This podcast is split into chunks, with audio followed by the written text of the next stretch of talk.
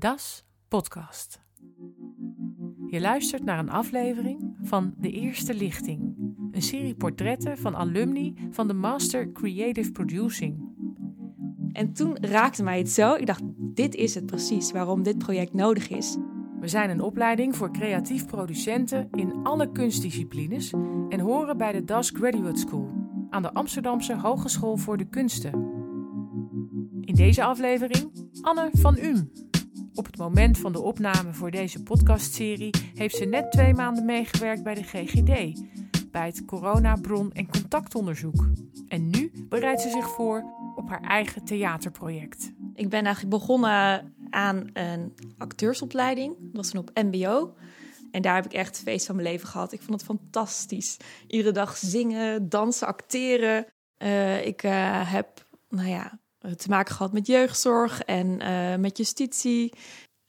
ik was eigenlijk één groot probleemkind destijds. En ik wist ook niet zo goed wat ik moest met mijn leven. En, en eigenlijk de leraar en iedereen om me heen wist het ook niet zo goed. Toen kwam ik dus nou ja, bij de jeugdzorg terecht. En die coach daar, die had mij een paar vragen gesteld. Van waar zie je jezelf nou? Hè? Van wat is nou hetgene wat je zou willen? Of wie ben jij eigenlijk? Want ik was zo gedomineerd door mijn problemen en door ja, dat wat anderen als plakkers op mij hadden gezet, zoals probleemkind, uh, probleemjongeren. Dat die vraag van, maar wie ben jij en wat wil jij? Dat was voor mij echt, ik dacht, zo'n enorme eye-opener. En ik was uh, 15, 16 jaar en ik ben toen in mijn eentje zo, oep, richting Zwolle gegaan, daar ook gaan wonen toen ik aangenomen was. En dat zie ik wel als mijn redding of mijn, mijn boei die mij toegegooid is, waar ik me aan vast kon klampen. En ik vind het ergens ook wel gek dat we als kunstsector soms niet durven te zeggen van hé, hey, maar dit helpt gewoon. Weet je wel, theater helpt gewoon bij bepaalde dingen. Kunnen we ook niet als kunstsector meedenken in andere sectoren? hoe we echt concreet uh, hands-on verandering kunnen, kunnen bewerkstelligen. Waarom zijn we daar zo bang voor? Dat snap ik niet zo goed. Dus daarom dacht ik, mijn statement is gewoon kunst en zorg, hop, is gelijk.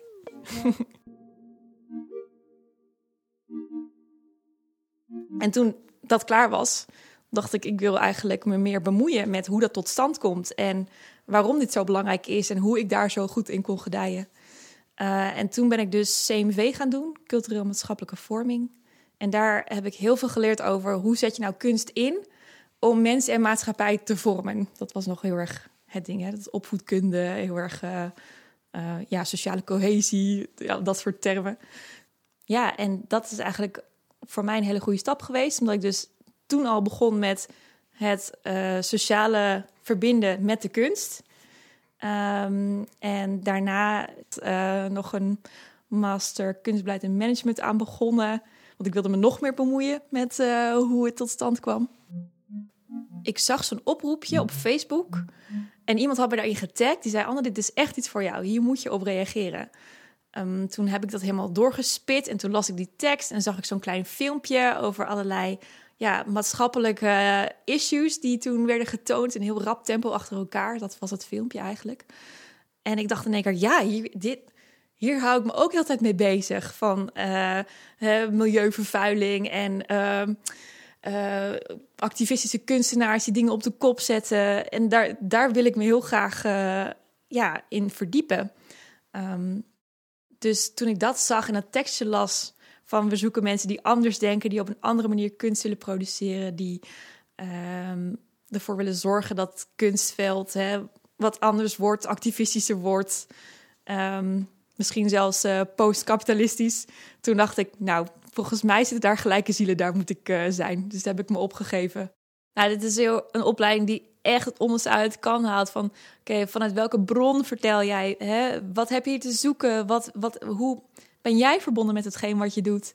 En uh, dat is niet alleen voorbehouden aan een artistiek leider of aan een kunstenaar. Nee, ook jou als, als producer, als producent, moet daar ook een visie over hebben. En dat vind ik echt een hele goede ontwikkeling in de kunstsector. Dat we een kunstenaar die vaak zelf denkt: hé, hey, ik heb een goed idee. Ik ga snel een stichting oprichten, want dan kan ik geld aanvragen. En in die stichting stop ik dan een zakelijk leider die uh, geld maakt van mijn idee. En ik stop een productieleider die alle spullen regelt die ik nodig heb. En educatie dat ik ook nog op school iets kan doen. Daarin dacht ik volgens mij werkt dit gewoon niet zo op de lange termijn. De kunst zelf, of hoe je tot kunst komt, uh, dat is volgens mij altijd in reactie op de wereld.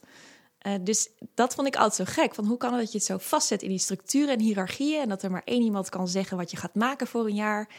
En uh, daarin voelde ik gewoon, nou, maar ik ben, ik ben ook creatief. Ik kan ook meedenken hoe dat eruit ziet. Ik ben ook zakelijk. Ik kan ook vertalen in geld hoe je dit zou moeten doen. Maar ik ben ook iemand die educatie bedenkt, weet je wel? Dus.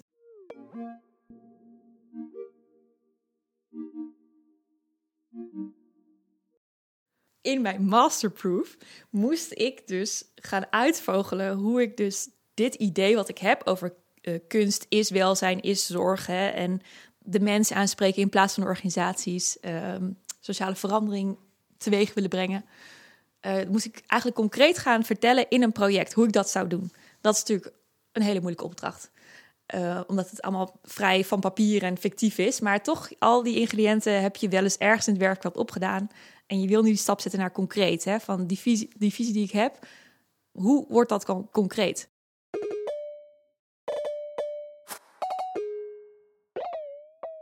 Ja, een voorbeeld waarin kunst en welzijn samenkomen voor mij, of waar het in ieder geval gelijk uh, op ging.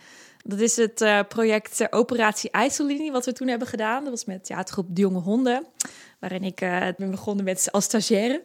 En toen later weer teruggekomen om met hun zo'n project uit te voeren. zij doen heel erg veel locatietheater en ook wel community art, zoals het dan heette. Dat je met een groep mensen vanuit die lokale omgeving iets gaat maken. Um, dus dat, dat bestaat natuurlijk al.